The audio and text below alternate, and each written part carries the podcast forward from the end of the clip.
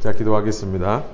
하나님, 감사합니다. 저희들 이 저녁 또 주님 앞에 우리 함께 모이는 자리에 기억하고 또 헌신하는 마음, 또 이걸 통해 주님을 더 알기 원하고 하나님의 말씀이신 성경을 더 잘 알고자 하는 마음으로 이 자리에 나올 수 있도록 인도해 주시니 감사합니다.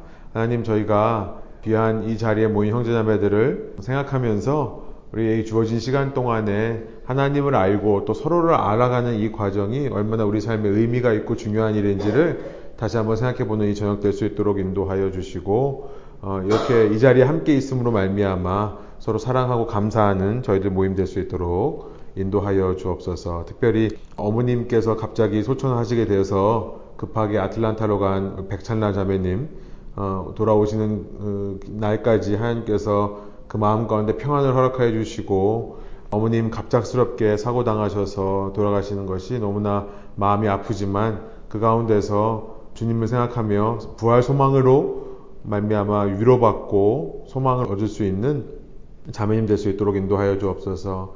이 시애틀 벨뷰 땅에 저희 교회를 세워주신 하나님, 이 교회를 이루는 저희 한 사람 한 사람이 기도하며 또 주님 앞에 더욱더 겸손하게 나아가며 함께 사랑하고 세워가는 공동체 될 수 있도록 저희 교회에게도 주님께서 함께 하여 주옵소서. 감사드리며 예수 그리스도 이름의 영광을 위하여 기도합니다. 아멘.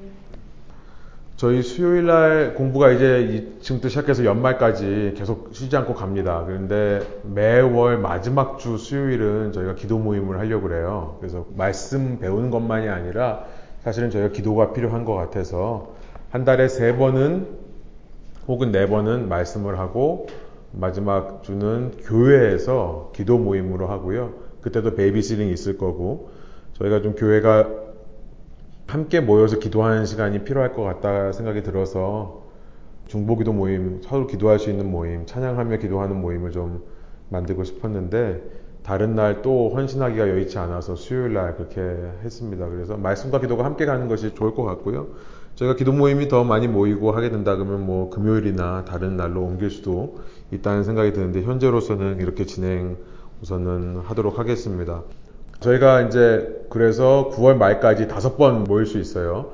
8월 마지막 주와 9월 마지막 주를 제외하면 5주 동안에 저희가 신약을 대강 한번 훑어보고요. 신약의 맥을 짚는 거죠. 역사적 배경을 보면서. 그리고 10월 달부터는 철로 역정을 저희가 함께 읽을까 합니다.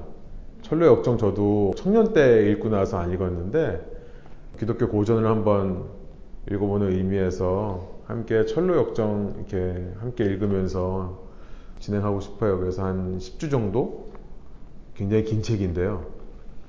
연말까지 12월 한 둘째 주 정도까지 철로 역정을 하려고 합니다. 그래서 아이들은 동시에 저희가 철로 역정 할 때 아이들 버전 철로 역정을 같이 읽어서 아이들은 1시간 반, 2시간 할 수는 없겠지만 그냥 아이들끼리 한 30분 정도라도 동화책 읽어주듯이 아이들 버전이 나와 있더라고요.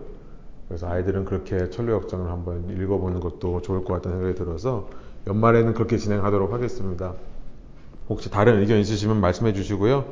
네, 그러고 이제 새해 또 다른 걸 또 준비해야죠. 여러분 가지고 계신 성경 공부에 보면 페이지가 아마 지난번에 54페이지를 끝으로 아마 중간에 스탑 됐을 거예요. 그래서 55페이지서부터 제가 다시 프린트해서 나와드립니다. 54페이지가 무슨 내용이었냐면 구약시대의 중요 연도를 한번 짚어보는 그래서 처음에 아브라함 시대 때부터 포로 귀환 이후의 시대까지 대강 연도를 이렇게 짚어봤습니다. 다 기억나시죠? 네, 구약의 중요 연도를 한번 짚어보면서 구약의 역사가 어떻게 끝나는지에 대해서 한번 얘기를 했었고요. 어, 잠깐 그 내용을 한번 다시 짚어보면 하나님께서 세상을 창조하신 이후에 아브라함 가정을 들어 쓰셔서 이스라엘로 삼으시고 그 이스라엘이 약속의 땅인 가나안에 정착해 살다가 기근이 들어서 야곱의 시대에 이집트로 들어가게 되는 내용. 야곱과 요셉의 시대에 이집트로 들어갔죠. 이집트로 들어갔다가 출애굽한 연도가 우리가 대강 기원전 1446년이다. 그리고 나서 다시 약속의 땅으로 들어옵니다. 약속의 땅으로 들어와서 여호수아 사사기를 거쳐서 정착해 살다가 본격적으로 왕정 시대가 시작하는 것이 사울서부터죠. 약 주전 1050년경에 사울 왕이 40년 동안 통치하고 다윗이 1010년, 그 다음에 솔로몬이 970년 이렇게 됩니다.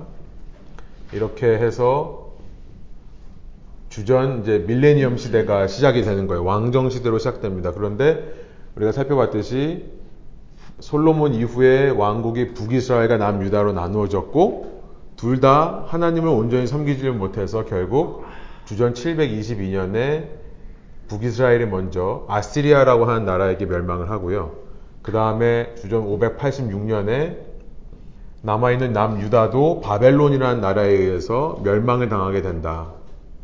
바벨론 포로로 끌려가는 것이 3차에 걸쳐서 일어나는데 사실 오늘 우리가 살펴보려고 하는 다니엘서 다니엘서는 그 세 번의 포로 수송 deportation이라고 하는데요. 거기에 포함되지 않습니다. 605년에 먼저 누부갓네살이 오브 칼케미시 칼케미시 전투를 마치고 이집트와 바벨론이 부딪힌 굉장히 큰 전투였죠.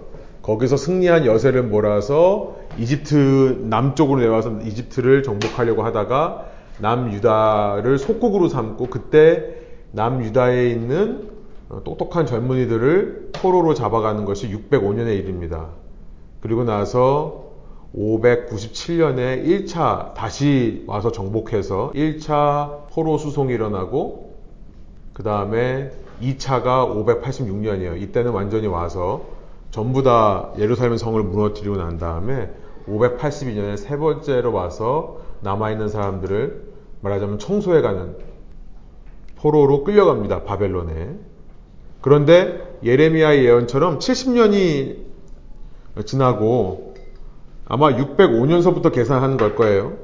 605년서부터 70년이니까 약 주전 539년에 갑자기 이 바벨론이라는 나라가 페르시아, 바사에 의해서 정복을 당합니다.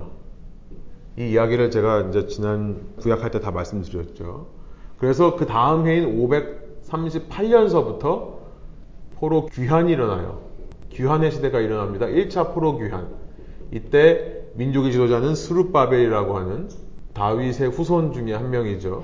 수룹바벨이라는 사람이 와서 이제 다시 약속의 땅으로 돌아와서 성전을 지으려고 하다가 공사가 중단됩니다. 학계와 스가랴 선지자가 가서 함께 돕죠. 중단된 공사를 이제 2차 포로 귀환의 시기에 우리가 읽어봤던 에스라가 주도를 하고요. 3차가 느헤미야입니다. 그래서 세 번에 걸쳐서 이 포로 귀환 시기가 일어나는데 그때 우리가 얘기했던 것이 이때가 약 2차가 주전 458년이고 3차가 445년이다. 그리고 이제 가장 후대에 기록된 책 중에 하나라고 생각이 되는, 그러니까 역사상으로 봤을 때 우리 성경의 말라기, 말라기라는 책이 약 460년경 혹은 450년경 이때쯤 활동했던 선지자라고 생각합니다. 이 돌아와서 귀환해서 정착하는 사람들을 향해 말라기가 활동을 하는 거예요. 그러면 이때 이후로 이제 400년, 그러니까 주전 500년 중반 이후로 예수님 오신 시간까지 약 400년 혹은 450년, 어떤 사람은 350년 잡기도 해요. 이 말라기나 이런 말라기가 정확히 언제 기록되는지는 모르기 때문에요.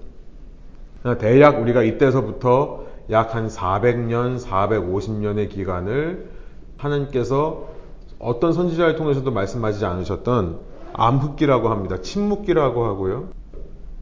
그러다가 이제 주후 약 한 30년경에 갑자기 광야에서 세례 요한이라고 하는 사람이 활동하기 시작합니다. 정확히 말하면 29년이죠. 29년부터 활동을 해서 이때부터 다시 역사가 이어지는 것 같습니다. 그 사익 기간에 도대체 무슨 일이 있었는가? 오늘은 그 얘기를 하려고 그래요. 근데 성경의 66권 중에 요 구약의 역사가 끝나고 예수님 시대 전까지의 그 암흑기, 침묵기에 대한 내용을 다루는 책이 있습니다. 그 책이 뭐냐면 다니엘서예요. 그래서 오늘 강의는 다니엘서를 중심으로 다니엘서를 보면 신구약 중간기가 거기 들어 있거든요. 신구약 중간기에 대해서 좀 나누어 보려고 합니다. 신기해요. 근데 이 내용을 보면 신구약 중간기를 보면 지금 우리가 사는 사회, 우리가 사는 세상도 어떻게 흘러가고 무엇을 향해 가고 있고 또 우리가 이 속에서 어떻게 살아야 되는지가 보이는 그런 책이죠. 여러분 55페이지에 이제 다니엘서로 들어가겠는데요. 다니엘서의 배경을 보면 포로 생활의 시작은 아까 말씀드린 대로 605년입니다. 그러니까 다니엘이라는 사람이 끌려간 거는 주전 605년이에요. 첫 번째 빈칸에는 605년을 쓰면 됩니다. 1장 1절에 보면 여호야김 3년째 되는 해라고 되어 있습니다. 여호야김이 609년서부터 통치를 했거든요. 그러니까 609년서부터 3년이 지나면은 약 605년이 되는 겁니다. 그 다음에 언급된 마지막 해는 언제냐면 536년. 이건 뭐 중요한 거 아닌데 제가 이거 빈칸을 해놨을까요? 다니엘서 10장 1절에 보면 이제 중요한 건 뭐냐면 10장에서 말하는 연도는 이미 이때는 바벨론 시기죠. 바벨론 느부갓네살 왕이 포로를 잡아갔습니다. 그런데 이때 이미 바뀌어 있어요. 바사. 한국 성경 바사라고 했는데 페르시아입니다. 페르시아로 나라가 바뀌어 있어요. 페르시아의 어떤 왕이죠? 536년이면 고레스 왕이겠죠. 고레스 왕 3년째 되는 해가 10장에 기록되어 있습니다. 그러니까 언급된 마지막 해예요. 다니엘이 약 605년에서 536년을 빼면 약 한 70년 정도? 70년 기간 동안에 다니엘서에 나와 있는 내용들이 이루어진 거고 그 기간 동안에 하나님의 말씀, 환상을 보고 하나님의 말씀을 기록한 겁니다. 그러니까 다니엘이 아마 추측하기로는 바벨론으로 끌려왔을 때 이때 나이가 10대였을 거다라고 추정하는 사람들이 많이 있어요. 굉장히 어린 소년의 나이에 와서 어, 그때부터 꿈을 해석하는 그런 역할을 했던 그래서 우리 Sunday school에서 굉장히 다니엘 얘기를 많이 하죠. 다니엘도 다니엘 세 친구도 그렇게 풀무불에 던져지고 또 다니엘이 처음에 바벨론으로 끌려왔을 때 그 나이가 굉장히 어렸을 거라 생각하기 때문에요. 네, 굉장히 젊은 나이에 고생을 했죠. 네. 근데 요즘은요, 제가 이제 참고로만 말씀드리는데 이런 클래스에서만 말씀드리는 거지만 참고로 요즘은 다니엘 선지서를 다니엘이 썼다라고 믿지 않는 학자들이 훨씬 많습니다. 다니엘서의 저자가 다니엘이라고 얘기하는 학자는 별로 없고요. 아예 없진 않습니다. 꽤 있는데 그보다 훨씬 많은 구약학자들이 이 다니엘서는 이때 이 시대에 다니엘을 쓴 게 아니라 주전 2세기 그러니까 한 뭐 160년경 이때 다니엘이라는 이름을 빌어서 다니엘서를 기록한 거다라고 믿는 사람들이 훨씬 많습니다. 그리고 사실 신학계에서 좀 똑똑하다고 하는 사람들은 전부 이쪽으로 가요. 그 이유가 뭐냐면 우선 다니엘서라고 하는 것이 이제 살펴보겠습니다만 1장부터 12장에 있는데 1장부터 6장까지는 역사 기록이에요. 근데 7장부터 12장까지는 굉장히 독특한 환상 계시로 되어 있습니다. 다니엘이 본 비전이에요. 근데 이 비전이라고 하는 것을 이제 저희가 성경만이 아니라 유대인 문헌들을 연구하다 보니까 비슷한 환상 계시를 담은 문헌들이 많이 발견이 되는 거예요. 그 문헌들을 뭐라고 하냐면 묵시문학이라고 합니다. 영어로는 아포칼립스라고 하는 묵시문학이라고 하는 독특한 유대인만의 문학 장르가 비슷한 모양으로 되어 있는 것이 발견이 되는 거예요. 그러니까 그러다 보니까 아, 이 다니엘서도 묵시문학이구나라고 하는 것을 이제 후대 사람들이 알게 되는 거죠. 신학자들이요. 그런데 이 묵시문학이 가장 많이 발견되는 시기가 언제냐면 주전 2세기에서 주후 2세기 사이입니다. 유대인의 역사 다른 문헌들을 보면 유대인 문학에 있어서 주전 2세기부터 주후 2세기까지 400년 정도의 기간은 이 묵시 문학이라고 하는 것이 굉장히 많이 생산되던 시기였어요. 다니엘서의 후반부가 묵시 문학으로 되어 있기 때문에 그래서 많은 사람들이 아 이때 그 주전 2세기, 주후 2세기 사이 때 다니엘서도 쓰여진 게 아니냐. 아니면 최소한 앞부분은 구전돼서 입에서 입으로 전해져서 사람들이 알고 있었다 하더라도 후반부가 묵시 문학이기 때문에 이 책 전체가 완성된 것이 이때가 아니냐. 이제 이런 얘기를 많이 합니다. 상당히 설득력이 있는 주장이에요. 그러면서 이제 다니엘서를 자세히 읽어보니까 다니엘서에 보면 예를 들어서 다니엘서 10장 20절입니다. 다니엘서 10장 20절 같은 데 보면 여러분 그거 아시죠? 구약 성경 중에서 유일하게 히브리 말로 전체가 쓰여지지 않은 책 하나가 뭐죠? 모든 구약 성경은 다 히브리 말로 써 있습니다. 히브리어, 그러니까 유대인의 언어로 써 있는데 히브리어로 써 있지 않은 한 권의 책이 있어요. 그게 뭐냐면 제가 지금 공부하고 있는 예, 다니엘서예요. 예, 다니엘서는요. 1장에서부터 2장까지 그리고 이 후반부 7장서부터 12장까지는 히브리 말로 되어 있는데 가운데 이 역사가요. 아람어로 되어 있습니다. 아람어는 어느 나라 말이죠? 아람어는 어느 나라의 말이냐면 바벨론입니다. 그러니까 같은 히브리어와 아람어는 사촌지간이에요. 그런데 뿌리는 같은 언어지만 아람어는 바벨론의 공식 언어입니다. 그래서 예수님 시대에 팔레스타인에 와서 살던 많은 유대인들이 아람어를 했다고 그러죠. 왜냐하면 그 사람들은 히브리 말을 잃어버렸어요.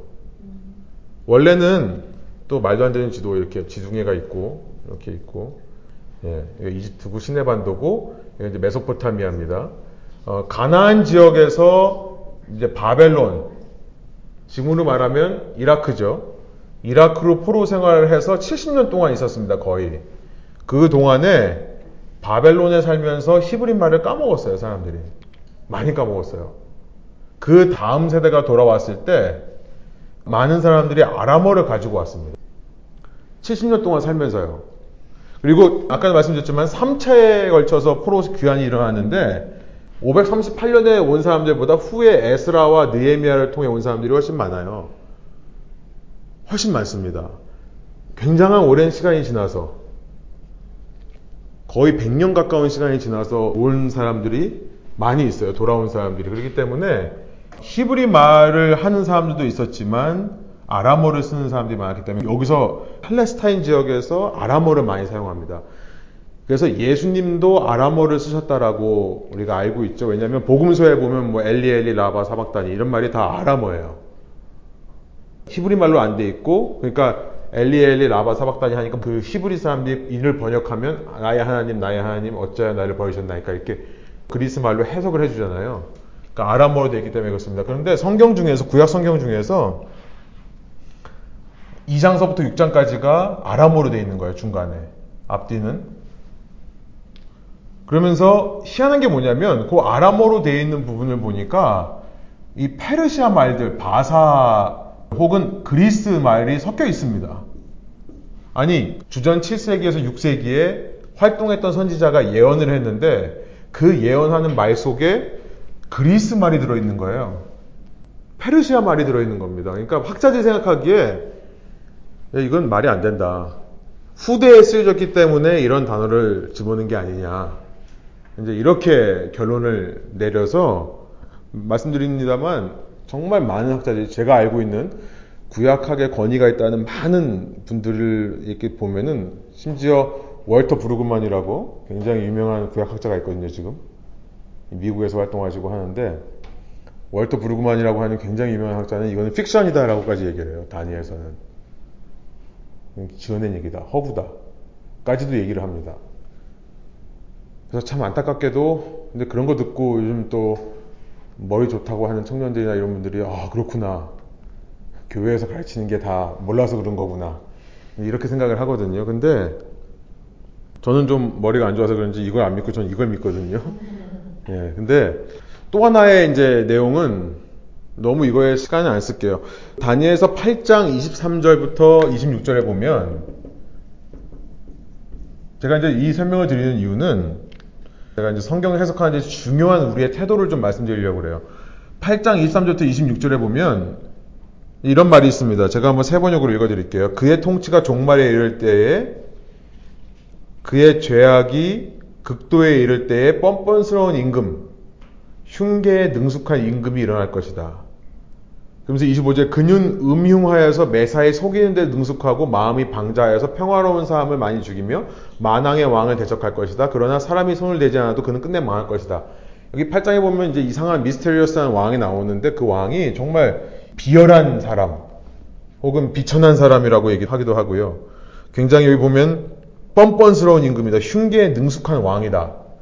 많은 사람들이 이게 누구냐면 이제 우리가 살펴볼 겁니다. 안티오커스 4세라고 하는 에피파네스라고 하는 이름을 가진 안티오커스 4세라고 하는 왕으로 사람들이 많이 생각을 해요. 왜냐하면 이제 우리가 살펴보겠습니다만 안티오커스 4세라는 이 왕이 유대인들을 너무나 괴롭혔기 때문에 그래요.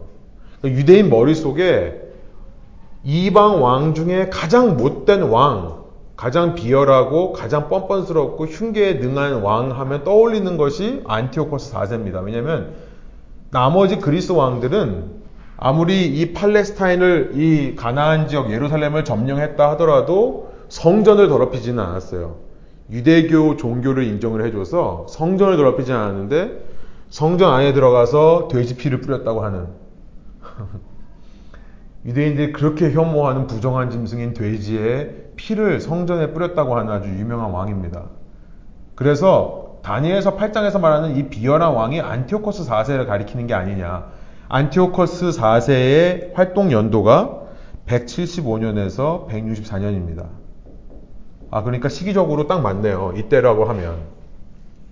주전 2세기에 쓰여진 책이라고 하면 바로 이 안티오코스 4세를 염두에 두고 어떤 사람들이 다니엘이라고 하는 구약의 어떤 한 사람을 이름을 빌어서 이 책을 쓴 거다. 그러고 나서 보니까 묵시문학이라고 하는 것은 제가 저번에도 옛날에 한번 말씀드린 것 같은데 묵시문학이라고 하는 거의 특징은 뭐냐면은 저자가 그 사람이 아니에요. 묵시문학에 보면 유대인의 묵시문학에 보면 뭐 여러 가지 희한한 인물들이 많이 나옵니다. 뭐 모세가 나오고요. 그러니까 주전 2세기에서 주후 2세기에 쓰여졌는데 모세의 글, 모세가 활동하는 모습, 그러니까 진짜 모세가 아니죠. 근데 특징 중에 하나가 뭐냐면은 이름을 저자를 가명을 써요. 묵시문학의 특징을. 묵시문학에 대해서는 저희 마지막 시간에 요한계시록 할 때 그때 좀 더 왜 그런지 설명을 해드릴게요. 묵시문학의 특징 중에 하나가 가명을 씁니다. 그러니까 아 지금 다니엘이라고 한 책도 가명을 쓰는 거다 이렇게 생각을 하는 사람들이 많다는 겁니다. 그런데 이거에 대한 반박이 굉장히 많아요. 우선 그 예언한 선지자의 하나님의 말씀의 내용에는 미래에 일어날 일들이 들어갈 수 있습니다. 많은 학자들이요. 하나님의 예언을 또 이렇게 역사처럼 우리는 해석하기 때문에 이미 지난 일을 가지고 얘기하는 것처럼 해석하기 때문에 왜냐하면 이런 자세한 일들이 지금 다니엘서를 읽어보면 정말 바벨론이 멸망할 것을 예언하고요. 그 다음에 바벨론 이후에 어떤 나라가 다시 일어날 것을 예언을 하는데 제가 왜 이런 모양을 그리냐면 그 나라가 붙어 있어요. 두 나라인데 한 나라입니다. 그리고 그 후에 더 큰 나라, 그 후에 정말 강대한 나라. 이게 바벨론이고 메데 페르시아고 그리스고 로마거든요. 그 역사에 너무나 정확하게 이후에 나타나는 강대국들을 묘사를 하니까 불신을 하는 거예요. 하나님의 말씀이 이걸 그대로 예언할 수 있는 게 아니라 아 이거는 시대가 지나고 난 다음에 사람들이 이렇게 쓴 거지 어떻게 이걸 이렇게 정확하게 하나님이 말씀하시냐 이런 태도로 얘기를 하는 사람들이 많은 거예요. 그리고 어떤 문학적인 연구는 중요합니다만 그 문학이 유행했던 시기에 좀 껴맞추려고 하는 그리고 안티오커스라고 하는 역사적인 인물에다가 껴맞추려고 하는 우리가 말씀을 읽으면서도요 우리가 이럴 기회가 참 많이 있습니다. 죄송한 말씀인데 제가 참 신앙인들에게서 많이 발견하는 또 제 자신에게서도 많이 발견하는 모습 중에 하나가 뭐냐면 내가 생각하기에 하나님이 이런 말씀을 했을 것 같아 그걸 찾아요 저희는 말씀을 읽으면서 하나님의 말씀을 정말 객관적으로 어, 우리가 정말 그 말씀에다가 우리를 맞추려고 하는 것보다 내가 찾고 싶은 메시지를 가지고 성경을 읽어요. 그리고 그 성경 안에서 그 메시지를 찾아내려고 합니다. 그러니까 목사님들이 설교할 때 참 많이 받는 유혹 중에 하나가 바로 그거예요. 지금 우리 교회의 상황에 딱 맞는 말씀을 전하고 싶은 거예요.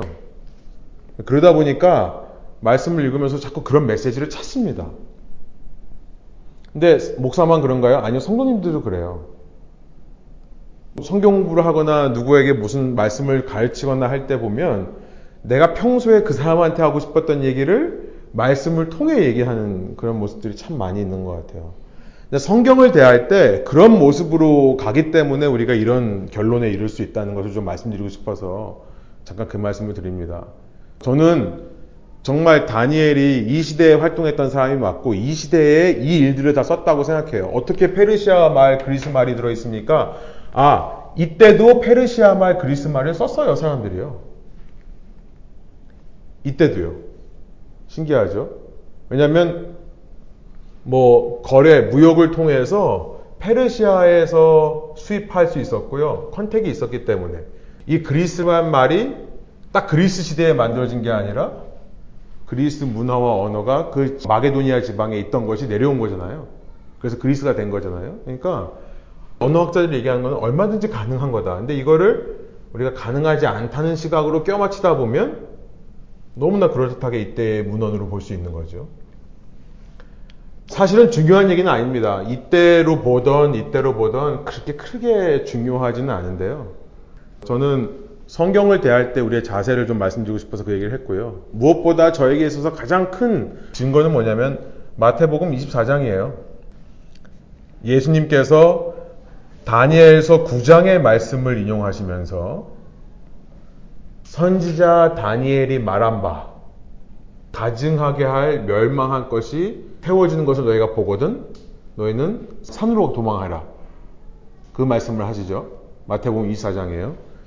예수님께서 다니엘서를 그대로 인용하면서 다니엘이 실제 선지자라는 것을 확인해 주시는 거고요. 허구의 인물이 아니라 실제 존재했던 선지자라는 것을 말씀해 주시고요. 그 다니엘이 구장에 있는 그 말씀을 말했다라고 확인시켜 주시는 겁니다. 저는 가장 확실한 증거라고 생각하고요. 어쨌든 성경을 대할 때 우리가 그런 마음으로 대하지 말아야 되겠다. 그렇게 성경을 대하다 보니까 솔직히 우리 그런 말 많이 듣잖아요. 정말 귀에 걸면 귀걸이고 코에 걸면 코걸이라고. 믿는 사람들이 자기 상황에 맞게 자기가 원하는 말씀들을 얼마든지 쓸수 있는 그런 모습으로 우리가 성경을 대하지 말아야겠다 생각이 듭니다. 여러분 성경 공부도 마찬가지라 생각하고요. 설교도 마찬가지라 생각해요. 어쩔 때는 목사님이 참 아니면 성경 공부 인도하시는 목사님이나 설교자가 참 평소에 내가 말하던 걸 말해주면 굉장히 은혜 받았다고 하죠. 굉장히 은혜 받습니다. 그래서 집에 오면서 아내한테 그런 얘기 하잖아요. 거봐, 내가 말한 거 목사님도 말하잖아. 왜 말 안 들었어, 그때. 막 이런 얘기 하잖아요. 저만 그런가요? 네. 근데 그게 아니죠. 우리의 태도는요, 그런 게 아니라 때로는 정말 내가 받기 힘든 말씀, 저런 말씀을 왜 하나. 그런 말씀도 우리가 하나님의 말씀으로 받을 수 된다고 생각해요.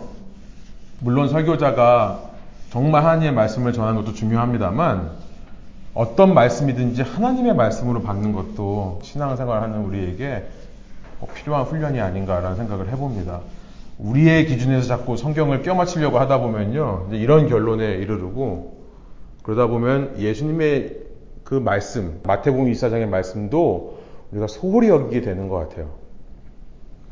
네, 핵심 주제, 다니엘서 핵심 주제를 말씀드릴게요. 먼저 이거 먼저 짚고 넘어가겠습니다. 하나님께서 이 땅 역사의 주관자 되신다. 하나님의 sovereign 주권. 다니엘서의 첫 번째 주제는요. 이 땅의 역사의 주관자는 사람이 아니라 우리는 자꾸 사람이라고 생각하거든요. 그러니까 사람이 잘해서 어떤 나라가 부흥하고 사람들이 잘못해서 어떤 나라가 망하고 정치를 잘하고 경제 활동을 잘 이끌어가는 나라는 성장하고 왕이 부패하고 왕이 실수하는 나라는 망하고 우리는 그렇게 생각합니다. 세상의 흥망성쇠는 다 인간의 책임이다라고 우리는 은연중에 생각해요. 그런데 다니엘서가 우리에게 주는 첫 번째 메시지는 뭐냐면 저는 아무리 읽어도 그래요. 이 땅에 있는 모든 나라뿐만 아니라 인생의 흥망성쇠의 주관자는 하나님이시다라는 거예요. 다니엘서 2장 20절부터 21절 제가 한번 읽어드릴게요. 세 번역입니다. 다니엘은 다음과 같이 찬송하였다.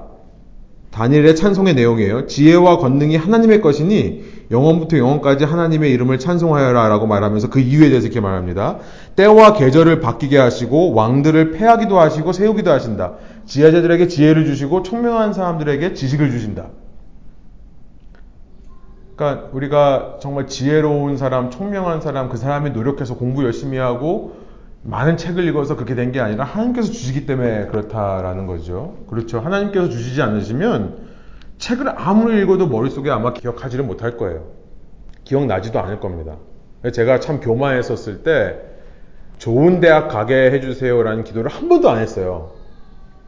정말 교만했을 때. 왜냐면 제가 그때 신앙생활 하면서 교회마다 그런 걸 하더라고요. 뭐 수능 때가 되고 뭐 시험 한국에 이제 그런 시험 처리되면 교회에다가 이렇게 플랜카드를 걸어 놓고요. 뭐 수능을 위한 뭐 기도 모임 이래 가지고 아이들이 학교에서 수능 볼 때 엄마들은 거기서 기도를 합니다. 기도의 제목은 뭐예요? 하나예요. 우리 아이 대학 붙게 해주세요. 그거를 굉장히 뜨겁게 막 찬양하면서 막 그 기도를 해요. 제가 어려서부터 그런 교회의 모습을 보면서 제가 정말 고등학교 때, 고등학교 1학년 때 드는 생각이 뭐냐면 나는 절대 대학교 가는 걸 위해 기도하지 않겠다. 왜 그러냐면 이런 생각을 해봤어요.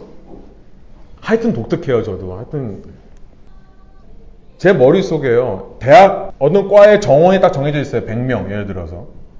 그럼 내가 붙으면 나 때문에 누가 한 사람 떨어질 거 아니에요. 그러니까 내가 나를 붙게 해주세요라는 기도는 나 외에 한 사람을 떨어뜨리게 해주시는 기도랑 똑같은 게 아닌가 이런 생각을 했었어요. 그러니까 하나님한테 대학 붙게라고 기도를 하면 그건 정말 이기적인 기도라고 생각을 했었어요. 그래서 안 했습니다. 기도를 안 했어요. 근데 그 결과 교만해지더라고요. 그 결과 어떤 교만이 생기냐면 아 그래 나는 기도 안 하고 그런 기복적인 기도 안 하고 제가 그래놓고 대학 붙어가지고 대학부에 올라가서요. 한국은 그렇게 고등학교 지나고 나면은 청년부가 두 개로 갈라집니다. 하나는 대학부고요. 하나는 청년부로 바뀌어요. 여기는 이제 나이 많은 사람 청년부라고 하는데 한국은요. 저희 때는 대학 못 간 친구들이 청년부예요. 기가 막히죠. 대학 간 아이들과 대학 못 간 아이들이 한 교회에 같이 못 있어요. 같이 예배 못 드려요. 무슨 말을 해도 넌 대학 가니까 잘난 척 한다 그러고 무슨 말을 해도 넌 대학 못 갔으니까 못났다고 얘기하는 거고 그렇게 들려요 서로에게. 근데 대학부에 제가 올라가가지고 간증을 했습니다. 이 간증을 해서 나는 한 번도 기도하지 않았다. 너희도 기도하는 애들은 회개해라 막 이런 얘기를 했었어요. 지금도 기억이 나요. 근데 지금 와서 생각해 보니까요 기도해야 돼요. 그러니까 붙게 해주세요라는 기도가 아니라요. 이런 기도를 해야 돼요. 내가 공부한 만큼 생각나게 해주세요라는 기도를 해야 되는 거였어요. 하나님이 총명을 주시지 않으면 하나님이 지혜를 주시지 않으면 나는 어젯밤에 내가 밤새서 외우고 기억한 거 시험 당일날 떠올릴 수 없습니다. 그러니까 하나님께서 정말 모든 자에게 지식과 총명을 주시는 게 맞아요. 어떤 사람이 붙고 떨어지고 하나님께서 주관하시는 게 맞습니다. 그러면서 동시에 그 사람이 해야 될 목도 있는 거죠. 공부를 해야 되는 거고. 지금 그 얘기를 하는 겁니다. 다니엘서가요. 하나님께서 이 땅 역사의 주관자 되신다는 거예요. 인류 역사와 인류 왕조 위에 주권을 가지고 계신다. 겉으로 보기에는 사람들이 열심히 노력해서 뭔가를 이루어내는 것처럼 보이지만 그 속에도 하나님이 역사하시는 거고 겉으로 보기에는 사람이 잘못해가지고 실패하고 떨어지고 망하는 것처럼 보이지만 그 속에서도 하나님이 어떤 뜻을 가지고 이 땅을 이끌어 가시는 거다라고 하는 것을 다니엘서가 선포합니다. 여러분, 여러분 삶에서도 저도 참 많이 하는 노력 중에 하고 참 못하는 것 중에 하나인데요. 어, 우리는 참 교만해가지고요. 좀만 잘 되면 내가 잘해서 한 거라고 하고, 좀만 못하면 안 좋은 결과가 일어나면 내가 못해서라고 생각을 해요. 내가 못해서라고 하는 것도 물론 겸손일 수 있습니다만 그것도 어떻게 보면 교만인 것 같아요. 그것도 결국은 내 인생의 주체가 나에게 있다고 얘기하는 거잖아요. 그러니까 절망하고 실망하는 겁니다. 우리가 어떤 상황 가운데서도 실망할 필요 없고요. 절망할 필요 없습니다. 왜냐하면 하나님께서 이 상황 가운데 주한자가 되어 주시기 때문이라 믿습니다. 아멘이죠. 마음속으로 아멘 하신 줄 믿어요. 예. 두 번째 핵심 주제는 뭐냐면 그러니까 인류 왕조는 흥망성쇠를 반복할 수밖에 없다는 것. 그리고 그 세상 왕국은 제한된 시간 안에 살아간다는 것. 한계가 있다는 겁니다. 한계. 리밋이 있다는 거예요. 여러분, 우리가 보기에는 미국이라는 나라 영원할 것 같습니다. 한국이라는 나라 영원할 것 같아요. 유럽, 뭐 EU 영원할 것 같습니다. 벌써부터 이제 브렉시트가 일어나잖아요. 우리가 보기에는 이 땅의 왕국은 절대 흔들리지 않을 것 같아요. 우리는 얘기합니다. 아우, 미국은 절대 안 망해. 딴 나라가 망해도 미국은 안 망할 것 같아. 중국은 안 망할 것 같아. 한국은 안 망할 것 같아. 근데 다니엘서가 우리에게 외치는 두 번째는 뭐냐면 아니 인간이 세운 것들은 뭐든지 다 흥망성쇠의 사이클이 있더라.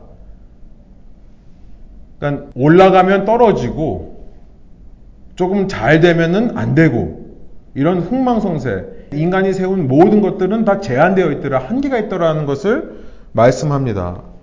여러분 그렇죠? 바벨론이라는 나라 그렇게 하나님의 백성을 포로로 잡아가고 정말 강대해서 없어지지 않을 줄 알았습니다. 70년 만에 없어져요.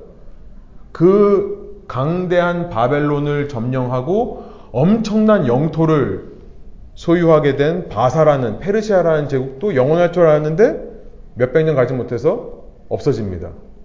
그를 제압하고 더 큰 영토를 차지한 그리스라는 나라 점점 커집니다. 나라가 나라를 먹을수록 점점 커져요. 점점 커집니다. 영토가요. 바벨론, 페르시아, 그리스. 그리스라는 나라. 영원히 그리스가 없어지지 않을 줄 알았거든요. 근데 더 큰 나라에게, 더 큰 영향력을 주는 로마라는 나라에게 집어삼켜임을 당하죠. 그러니까 이런 제한된 세상 속에서 우리가 살아가는데요. 그러면은 질문이 생겨요. 이런 한계가 있기 때문에 결국은 우리가 고난을 당하는 거거든요. 흥망성쇠니까 고난이죠. 바벨론 사람들이 고난을 당하는 거고. 쭉 가면 고난이 없는데 가다가 떨어지고 올라가다가 실패하고 하는 것이 있으니까 고난이죠. 근데 이 고난이 도대체 우리에게 언제까지 반복될 건가? 이렇게 흥망성쇠를 도대체 언제까지 할 건가? 다니엘서가 뭐라고 하면 그거는 제한되어 있다는 것이 우리에게 굿뉴스가 아닌 것처럼 들리죠, 우리는. 미국도 언젠가는 망할 거다. 한국도 언젠가는 망할 거다. 라고 하는 사실이 우리에게 굿뉴스처럼 안 들리는데요. 아니요. 오히려 세상의 것들이 한계가 있다는 게 우리에게 굿뉴스가 됩니다. 다니엘서는 그 얘기를 해요. 이 땅이 한계가 있고 이 땅이 제한되어 있다는 사실이 오히려 우리에게 좋은 소식이라는 것을 알려주는 책이에요. 여기 보면 이렇습니다. 다니엘서 7장 12절이 이런 말씀이에요. 그 남은 짐승들은 그의 권세를 빼앗겼으나 그 생명은 보존되어 정한 시기가 이르기를 기다리게 되었더라. 이 세상에서 판치는 왕국을 짐승에 비유하는데요. 짐승들이 세력을 빼앗겨도 그 짐승들은 계속 남아 있어요. 이 땅에. 근데 영원토록 이들이 남아있는 게 아니라 제한된 시간 동안. 다니엘은요, 이 땅의 왕국은 승망성쇠를 반복하지만 3번에 나와 있는 것처럼 하나님의 세우시는 왕국은 영원하다라는 것을 말씀하십니다. 이 땅의 것은 한계가 있기 때문에 언젠가는 사라질 거예요. 그러면 그런 한계가 있는 이 땅을 살아가는 사람들은 얼마나 고통스러워요. 그 쇠락의 길을 걷고 있으니까요. 그런데 오히려 이것이 끝날 거라는 것이 우리에게 복음이 되는 거죠. 그러니까 쉽게 말씀드리면 여러분 미국이 지금 쇠락의 길을 걷고 있다고 말하는 사람들도 꽤 많이 있습니다. 이미 미국이 어, 정말 어메리칸 주름을 외치고 미국이 정말 전 세계에서 최정상에 있던 시기는 이미 지난 게 아니냐라는 얘기를 많이 하는 사람도 요즘 있습니다. 미국이 쇠락의 길을 걷고 있다면 그러면 우리 미국에 사는 사람들은 얼마나 힘들어요. 날마다 집값은 오르죠. 버는 건 똑같은데 쓰는 건 더 많아지죠. 우리 다음 세대는 청년들이 우리 부모 세대처럼 이 땅에서 뭔가를 개척해 나갈 수 있을까? 뭔가를 이뤄낼 수 있을까 생각하면 답답합니다. 쇠락의 길을 걷고 있다면, 그죠? 우리보다 우리 다음 세대가 더, 한국은 좀 그렇지 않나요, 이미? 모르겠어요. 제가 뉴스만 보니까 피부에 와닿지 않아서 잘 모르겠는데 뉴스만 보기에는 젊은 사람들이 점점 설 자리가 없어진다. 얼마나 답답해요. 그러면 그게 불만이고 고난이지만 아니 이 왕국이 끝난다는 것이 그 고난의 끝이 있다는 것이 우리에게 오히려 좋은 소식입니다. 복음이 되는 거예요. 그 짐승들이 권세는 빼앗겼지만은 생명이 계속 남아있어요. 이 땅에서. 계속 영향력을 미쳐요. 근데 정한 시기 동안에 정해져 있다는 거예요. 다니엘서 7장 25절에 보면 그가 장차 지극히 높으신 이를 말로 대적하며 이게 이제 적그리스도를 얘기하는 겁니다. 지극히 높으신 이를 말로 대적하고 또 지극히 높으신 이의 성도를 괴롭게 할 것이며 이 짐승의 세력이요. 이 적그리스도의 세력이 하나님을 대적하고 성도들을 괴롭게 한대요. 근데 그때가요. 때를 고치고 법을 고치고 성도들은 그의 손에 붙잡혀서 고난을 당할 건데 그때가 한때, 두때, 반때라고 이렇게 되어 있습니다. 그러니까 다니엘서의 주제 중에 하나예요. 성도들이 이 땅에서 당하는 고난은 반드시 제한되어 있다. 한때, 두때, 반때. 이게 뭐죠? 3.5. 3.5는 7의 반. 7은 완전 숫자. 7의 반이면 완전 불완전 숫자. 그죠? 불안, 불완전한 거예요. 하나님의 숫자인 7에 비하면 반밖에 안 되는 숫자지만 요 시기 동안에는 고난을 받을 거야. 근데 니네들이 받을 고난의 시기는 요거밖에 안 돼. 라고 말하는 거죠. 계시록 11장에 가면 계시록 11장 2절부터 3절 거룩한 도성이 짐승에 의해서 이방인에 의해서 짓밟힘을 받는데 그 시기가 42달. 여기서 온 겁니다. 지금 다니엘서를 인용해서 다니엘서에는 3.5 한때, 두때, 반때라고 얘기한 게 3.5거든요. 3.5년이면 42달이에요. 그죠? 그러니까 계시록에서 11장에서 거룩한 도성이 이방인에 의해서 42달 동안 짓밟힌대요. 거룩한 도성이 왜 짓밟힙니까? 근데 그 메시지가 소망의 메시지인 건 뭐냐면 짓밟히기 때문에 소망이 아니라요. 그 짓밟힘이 정한 시간 동안만 하나님이 허락하시는 시간 동안만 일어나고 이후에는 영원한 회복이 있을 거라는 것이기 때문에 good news가 되는 거죠. 그래서 이거를 또 사도 요한이 아주 우리를 산수하게 만들어요. 이게 일로 day로 바꾸면 1260일. 그러니까 또 그 다음에 가가지고 계시록 13장에 가가지고 1260일 동안 사단이요 용인데요.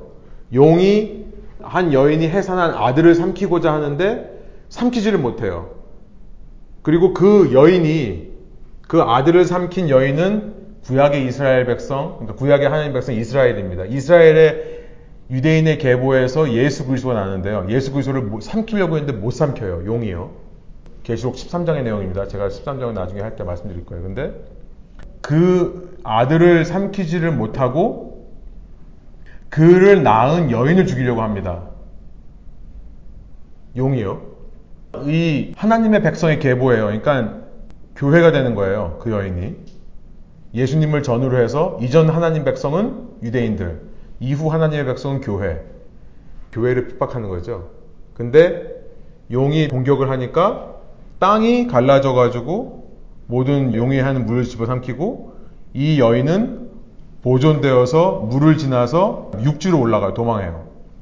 그러니까 사단이 용인데 물에서 나왔는데 이 해변가에 서 있는 걸 끝납니다. 용이요. 12장 마지막이 용이 이 여인을 집어삼킬 능력이 없어요.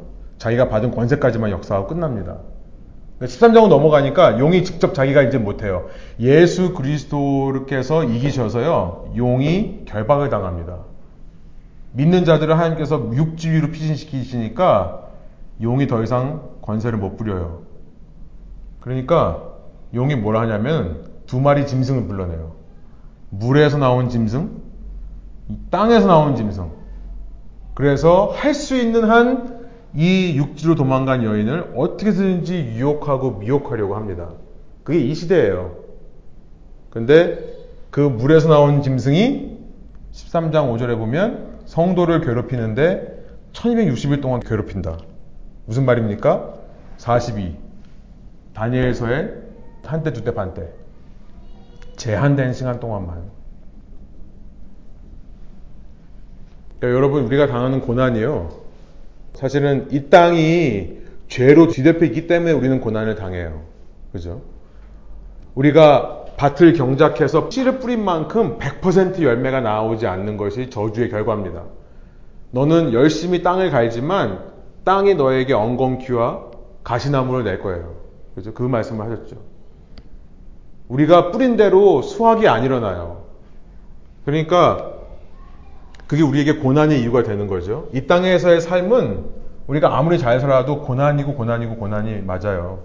근데 우리에게 굿뉴스는 뭐냐면 이 땅의 왕국이 영원하지 않고 영원한 왕국이 올 거고 이 땅의 왕국은 반드시 끝날 거다. 이게 우리에게 good news입니다. 믿는 사람들이 정말 radical해요, 신앙이요. 아무튼 두 번째 포인트가 그거고요. 다니엘서를 굉장히 좋아하는 걸 아시겠죠? 세 번째는 아까 말씀드린 하나님께서 세우실 영원한 왕국. 왕국입니다. 답은. 하나님께서 이런 제한 속에서 영원한 것을 세우시는데 당신의 영원한 왕국을 세우신다. 그래서 다니엘서 2장 44절에 보면 세 번역으로 보면 이 왕들의 시대에 이 땅의 세상 왕들의 시대에 하나님께서 한 나라를 세우실 터인데 그 나라는 영원히 망하지 않을 것이며 다른 백성에게 넘어가지 않을 것입니다. 그 나라가 도리어 모든 나라를 쳐서 멸망시키고 영원히 설 것입니다. 여러분 우리가 예수님의 왕국은 예수님 오신 다음에 두 번째로 재림한 이후에 혹은 우리가 죽은 다음에 이루어질 거라고 생각을 해요. 다니엘서는 그걸 뒤엎죠. 이 땅의 왕국이 아직 있을 때 이렇게 제한된 시간 동안 이 땅의 짐승들이 권세를 받아서 판을 치고 이 세상을 흔들고 있을 이 시기에 하나님의 나라가 임하는 겁니다. 천국이라고 하는 것은 이 땅의 역사가 끝나고 완전히 다 멸망해버리고 그때부터 시작되는 게 아니에요. 제가 이제 오늘 여기까지 가려고 했는데 여러분 마지막 61페이지의 내용이 그겁니다. 이거는 성경이 보여주는 종말론적인 사상이 아니에요. 성경에서 말하는 종말론 사상은 뭐냐면 이 두 시기가요. 이 땅이 쇠락해서 끝나는 시대 그리고 영원한 왕국이 시작되는 시대가 겹쳐 있는 겁니다. 이렇게. 신기하죠? 이 땅이 계속해서 멸망을 향해 가고 있는데요. 그 중간에서부터 하나님의 영원의 나라가 시작된다라고 얘기를 하는 거예요. 이때가 예수님의 초림이죠. 예수님의 초림에 의해서 이 왕들이 판을 치고 있는 이 시대에 하나님이 보이지 않는 왕국을 심으시고 이 왕국을 경영해 가십니다. 놀랍게도요. 이 시대에 수많은 왕국들이 있는데 그 하나님이 세우신 교회라고 하는 왕국은 점점 더 커지고 있어요. 지금. 영적인 왕국은 계속해서 크고 그 큰 나라가 나중에 완성될, 어느 순간 완성이 되겠죠? 완성될 이후, 이 시대가 예수님의 재림이라고 보는데, 어느 날 갑자기 없다가 무에서 유로 되는 나라가 아니라 계속해서 예수님의 통치가 이 땅 가운데 이 땅을 덮어가다가 그것이 완성되는 거죠. consummation이라고 합니다. 신학적 용어로 consummation. 모든 것의 완성이죠. 그거하고 맞는 얘기는 좀 아닌 것 같지만 또 지금 현상을 보면은 어, 기독교가 자꾸 세가 약해지고 이슬람교가 더 융성해지잖아요. 그것도 이제 저 하나님의 왕국이 이루어진다. 뭐 그걸 그 정도 좀 애매하지만 이 지금 현실에서 우리가 볼 때 자꾸 기독교인은 줄어들고 음. 그렇죠. 이제 그러, 그렇게 지금 또 흘러가고 있는 것을 보이죠. 그러니까 이걸 보시면 될 것 같아요. 그거는 이 세상의 모습인 것 같고 우리가 구원받는 성도의 숫자는 계속 커지는 거죠. 계속해서 날마다 증가하고 있으니까 그 관점으로 보면 기독교를 믿는 사람의 숫자와 이슬람을 믿는 사람의 숫자를 정면으로 대조한다면 아마 이 그림이 맞지 않을 것 같습니다. 현재 지금 이슬람 믿는 사람들이 굉장히 많기 때문에요. 점점 극성장하고 있기 때문에 예, 그렇게 생각하시면 될 것 같고 또 어떤 한쪽에서는 이슬람을 연구하는 쪽에서는 이제 기독교 중에서도 이제 보수 기독교는 상당히 사실은 이슬람을 굉장히 경계를 많이 해요. 이슬람이 급성장하고 있다라고 했는데 사실 또 이슬람을 연구하시는 분들 가운데서는 실은 그렇게 퍼센티지로 봤을 때 이슬람교가 정말 전 세계적으로 지금 급성장하고 있다라고 보기 힘들다라고 얘기하는 사람들도 꽤 있어요. 그래서 아직까지 최대 종교는 기독교입니다. 전 세계 가장 많은 사람들이 믿는 것은 기독교고요. 이슬람이 성장하고는 있지만 그것이 이제 그 출산에 의한 성장이 굉장히 많죠. 그러니까 어떤 누군가를 전도시키고 하는 거라고 보기는 그렇고 그 가정 내에서 이 아이들을 많이 낳으니까 근데 지금 이미 그 숫자는 멈췄다고 그래요. 이슬람 국가들이 이제 많이 안 낳기 때문에 무슨 말씀인지 아시겠죠? 근데 우리가 느끼기에 이제 이슬람 사람들이 많기 때문에 그렇게 느끼는 거다 얘기하시는 분들도 있고요. 예. 최대 종교는 아직도 기독교라고 생각을 하시면 그건 맞는 것 같고요. 예. 제 포인트는 뭐냐면 이슬람을 우리가 복음의 대상으로 봐야지 경쟁자로 보면 안 된다. 자꾸 기독교가 보수적인 기독교 속에서 자꾸 이슬람을 적대시하고요.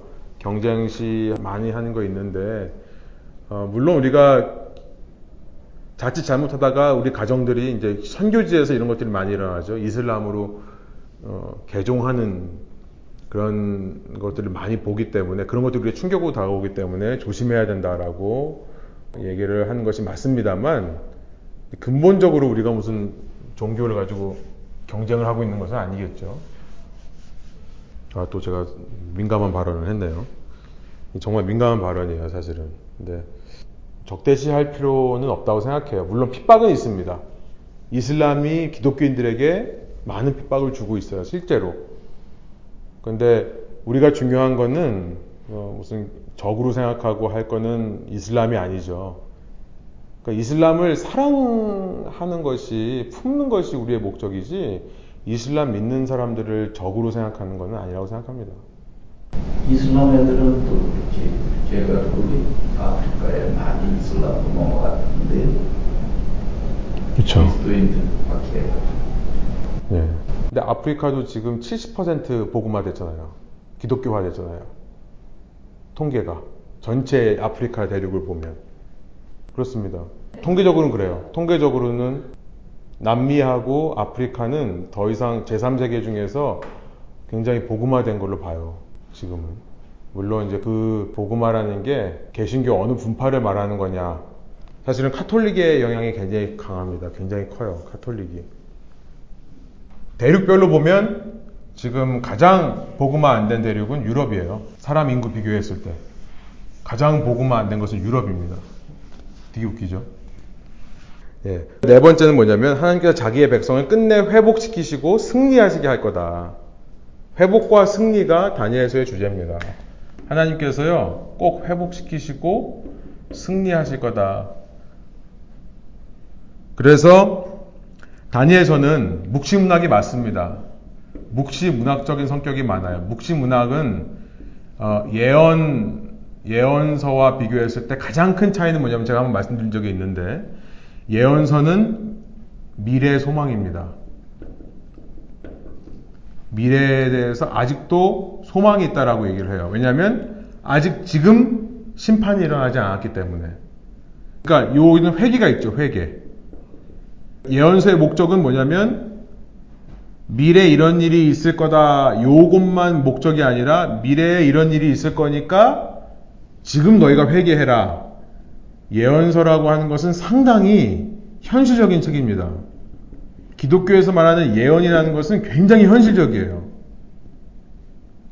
우리가 예언을 자꾸 착각을 해서 뭐 미래의 일을 얘기해주고 장래에 네가 큰 사람이 될 거다, 뭐 장래에 어떻게 사업이 잘 풀릴 거다, 미래의 일을 얘기하는 거라고만 생각하는데 아니죠. 이 미리 예자가 아니라니까요. 맡을 예자라니까요. 이 예언서의 기독교 예언의 가장 포커스는 뭐냐면 그러기 때문에 지금 내가 뭘 해야 되는지를 얘기하시는 거예요. 너희가 이제 수년 내로 망할 거기 때문에 그러니까 지금 돌이켜라는 게 우리가 읽었던 예언서의 포커스 아닙니까?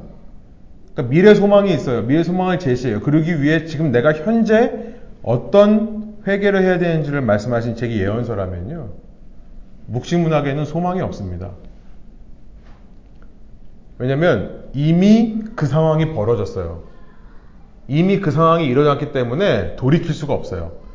그러니까 여기서 말하는 소망이라고 하는 미래에 내가 지금 회개하면 미래가 달라질 거라고 하는 그런 식의 회개를 촉구하는 말이 아니라요. 다른 소망이 있는 거예요. 그러니까 미래의 소망은 맞죠. 소망이 없다고 말하면 안 되죠. 근데 묵시문학은 그 미래를 바꾸는 소망이 아니라 내가 이 상황 속에서 이겨내는 것을 얘기합니다. 승리. 주어진 상황 속에서 이렇게 벌어진 상황 속에서 바벨론 포로 생활, 로마의 포로 생활을 하고 있는 이 시대 속에서 끝까지 견디어내는 것. 견디어내면 그 후에 승리가 주어진다고 하는 소망을 제시를 해요. 좀 다른 소망이죠. 예언서가 주는 소망이랑. 그러니까 묵시문학이라고 하는 책 자체가 문학이라는 책 자체가 특히 다니엘서가 계시록도 마찬가지지만 그 고난을 통한 승리를 견뎌내는 것을 끝까지 이기는 자에게 승리가 있다고 하는 것을 말씀하시는 책입니다. 그래서 다니엘서 11장 35절 제가 썼습니다만 거기 있습니다만 성경을 나중에 한번 찾아보시길 바래요. 세 번역으로 보면 이 일을 통해서 이렇게 막 지혜 있는 지도자가 학살을 당해요. 살해를 당합니다. 그리고 약탈을 당하고 화형을 당하고 사로잡히고 여러 가지 어려움을 겪어요. 그런데 이 일로 백성은 단련을 받고 순결하게 되며 끝까지 깨끗하게 남을 것이다. 하나님이 정하신 그날이 올 때까지 이런 일이 계속될 것이다. 그리고 마지막 12장 3절에 보면 지혜 있는 사람은 하늘의 밝은 빛처럼 빛날 것이요 많은 사람을 옳은 길로 인도한 사람은 별처럼 영원히 빛날 것이다. 이 회복에 대해서 말씀하신 책이 다니엘서입니다. 여러분 사실 뭐 신약을 위해서 신약 기대하시고 오셨는데 다니엘 이미 읽은 책 얘기해가지고 좀 힘이 조금 빠지시는 것 같은데 이제부터 좀 본격적으로 중간기를 좀 들어가서 얘기해 볼게요.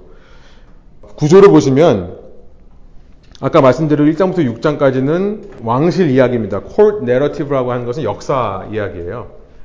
그러니까 이 포로로 잡혀온 다니엘과 그의 세 친구들이 어떻게 살아왔는가를 1장부터 6장까지 얘기하죠. 1장에 소개를 하고 2장에 보면 이제 느부갓네살이 꿈을 꾸는데 내가 꾼 꿈을 맞춰봐 이러죠. 아무도 못 맞히는데 다니엘이 나타나서 왕이시여 한 큰 신상을 보셨나이다 하면서 그 신상을 설명해 줍니다. 머리는 순금이고 이 가슴과 두 팔은 은이고 배와 널쩍다리는 노시고 다리는 쇠입니다. 쇠고 발은 쇠와 진흙이 합쳐서 있어요. 섞여 있습니다. 근데 뜨인 돌, 어디서 이제 다듬지 않은 돌이 나와가지고 발을 무너뜨리니까 전부 다 무너지는 그런 꿈을 꿨다. 그 이야기를 듣고 누부갓네살은 회개하기는커녕 자기의 신상을 온통 금으로 만들어서 그 앞에 모든 사람으로 하여금 절하게 합니다. 그게 3장의 내용이에요. 근데 그 신상에 절하지 못하는 사람들이 있죠. 다니엘이 괜히 꿈 해석을 희한하게 해줘가지고 만들어진 그 금신상 거기에 절하지 않는 새 친구들의 이야기가 있습니다. 그래서 새 친구들의 그 이야기를 통해서 우리는요, 야, 사람은 정말 이렇게 하나님이 경고하시고 꿈을 통해서 너의 나라가 지금은 금이지만 이제 곧 무너질 거다라고 하는 메시지를 주셔도 그러면 그럴수록 사람은 더 안 무너지려고 이제부터 머리부터 발끝까지 다 금으로 신상을 만드는구나 이런 모습을 볼 수 있죠.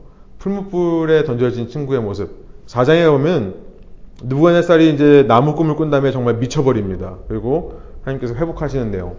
그리고 이제 그 후손 중에 벨사살이라는 왕이 잔치를 하는데 글자 쓰는 손가락에 나타나서 멸망할 거다. 그날에 이 바벨론이 바사에 의해 페르시아에 의해 멸망한 이야기가 5장에 기록되어 있습니다. 그러니까 손가락에 나타나서 글을 쓰고 나서 그 글을 해석한 다음에 그날 밤에 잔치 중에 멸망을 했다라고 돼 있죠.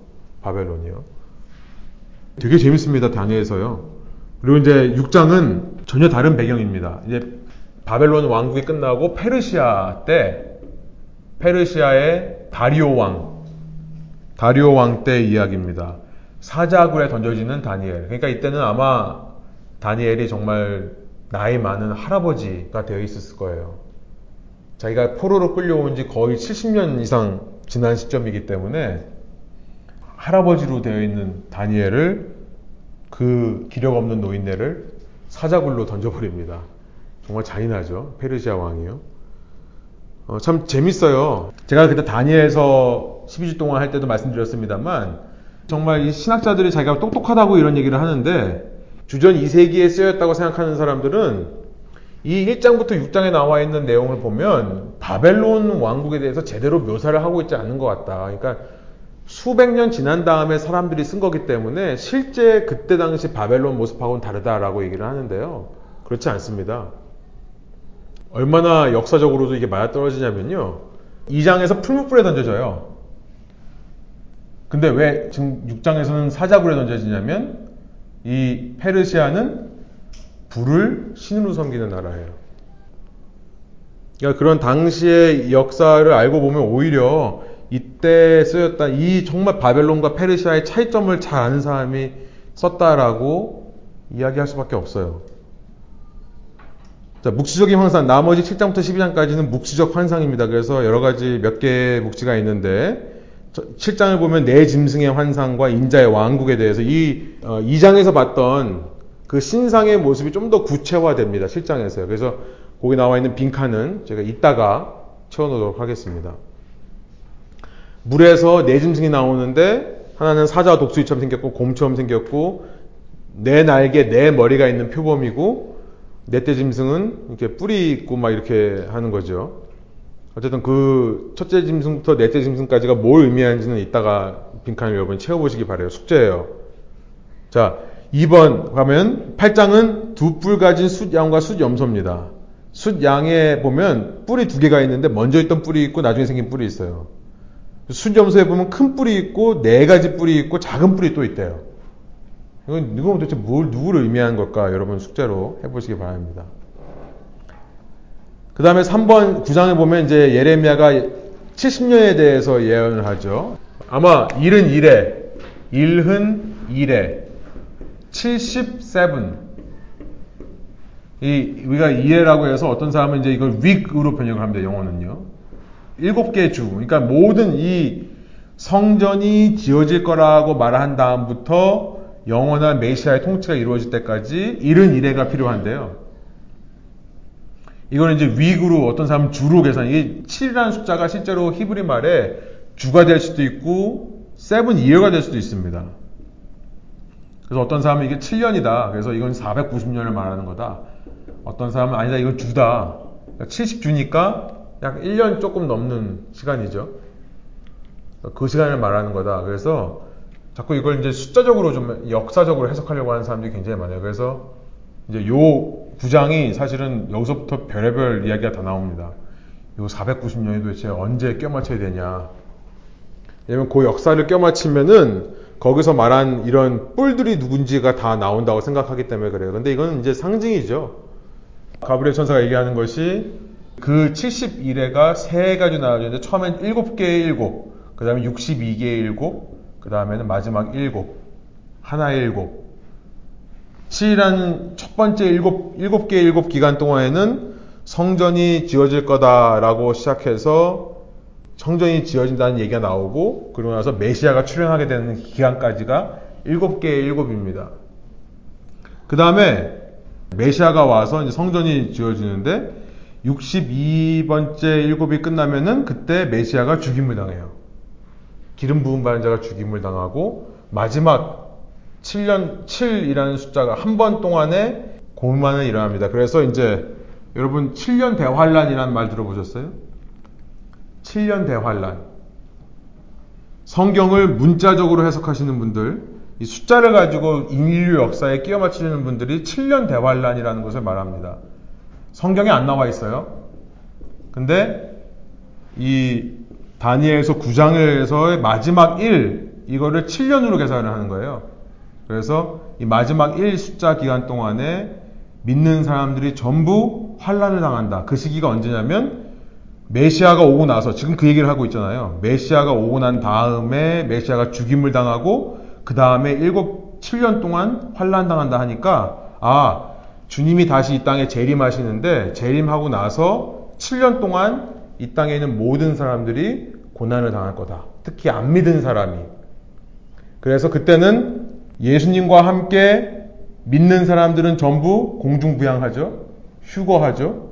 휴거하고 나서 이 땅에 남아있는 사람들끼리 이 7년의 기간 동안에 온갖 고난이란 고난을 다 당할 거고 그동안에 성도들은 하늘나라에서 아래를 쳐다보면서 비웃고 거봐 평생 나를 괴롭혔던 사람 그 사람이 땅에서 그렇게 고난을 당한 걸 보면서 즐거워하고 기뻐하고 셀러브레이트 하는 이런 휴가한 영화 안 보셨어요?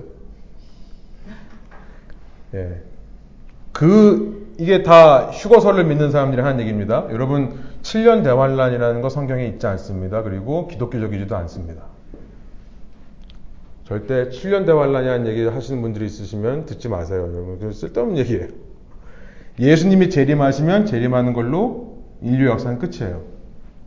예수님께서 재림하시면 재림하시고 난 다음에 생명책에 기록될 자와 영원한 불못에 던져질 자가 바로 가려져서 그때부터 영원한 하나님 나라가 통치가 시작됩니다. 농담이 아니고요. 제가 이런 얘기를 교회에서 한번 가르친 적이 있었는데 큰 교회에서 근데 끝나고 나와서 저한테 따지는 분이 있으셨어요. 그러면 7년 대환란이 없다는 말입니까? 그래요. 그 말 그대로 제가 전해드릴게요. 7년 대환란이 없다는 말씀이세요? 그래서 제가 네 그랬습니다. 그랬더니 이분이 하는 말이 뭐냐면 내 신앙의 목표가 사라지는 말입니다. 그러더라고요. 지금 내가 이렇게 고난받는데 나는 이 시기를 생각하면서 그 고난을 참아내고 있대요. 근데 어떤 마음인지는 이해가 돼요. 얼마나 미운 사람, 그 사람이 나를 힘들게 하면, 얼마나 미운 사람이 있으면. 근데 그게, 그건 성경적이 아닌데. 그건 기독교가 아닌데. 기독교는 용서하는 거 아닙니까? 화해하는 거 아닙니까? 근데 그 사람, 그 정말 원수를, 하나님께서 원수를, 대적들을 갚아주실 그날 내가 기다리면서 참는다. 네, 휴거라는 것은 없습니다. 여러분이 그렇게 만약에 믿어보신 분이 있다고 한다면 저하고 나중에 한번 남으셔서 성경 말씀을 가지고 좀 얘기해 주세요. 어디 휴거가 있는지. 네, 공중에서 주를 영접한다고 하는 디모데후서의 말씀은요. 휴거를 얘기하는 게 아니에요. 예수님 재림은 끝이에요. 예수님 재림하고 나서 믿는 사람들이 하늘에 올라가서 따로 왕국을 하면서 이 땅에는 사람들이 남아가지고 고난당한다. 어, 예수님 재림 시에 베드로 후서의 말씀처럼 모든 세상은 불타 없어집니다. 그리고 새 하늘과 새 땅이 되는 거예요. 이때 완전한 회복이 다 일어나고요. 이 땅에 오셔서 지금 확장되어 가고 있는 하나님의 왕국이 그때 완성되는 겁니다. 믿는 사람들끼리 이곳을 잔치하고 그 영화가 시작하잖아요. 비행기 타고 가는데요. 갑자기 비행기 좌석에 있던 사람들이 몇 명이 없어지는 거예요. 기억나세요? 예, 네, 그거 아니에요. 이게 세대주의자들 이렇게 해석합니다. 세대주의자들. 그리고 본인이 세대주의자인지도 모르고 어서 인터넷에서 주워드는 말 가지고 가르쳐 주시는 분들이 이런 얘기를 해요. 제가 요한계시록 하면서 이런 거 정말 다 얘기하거든요.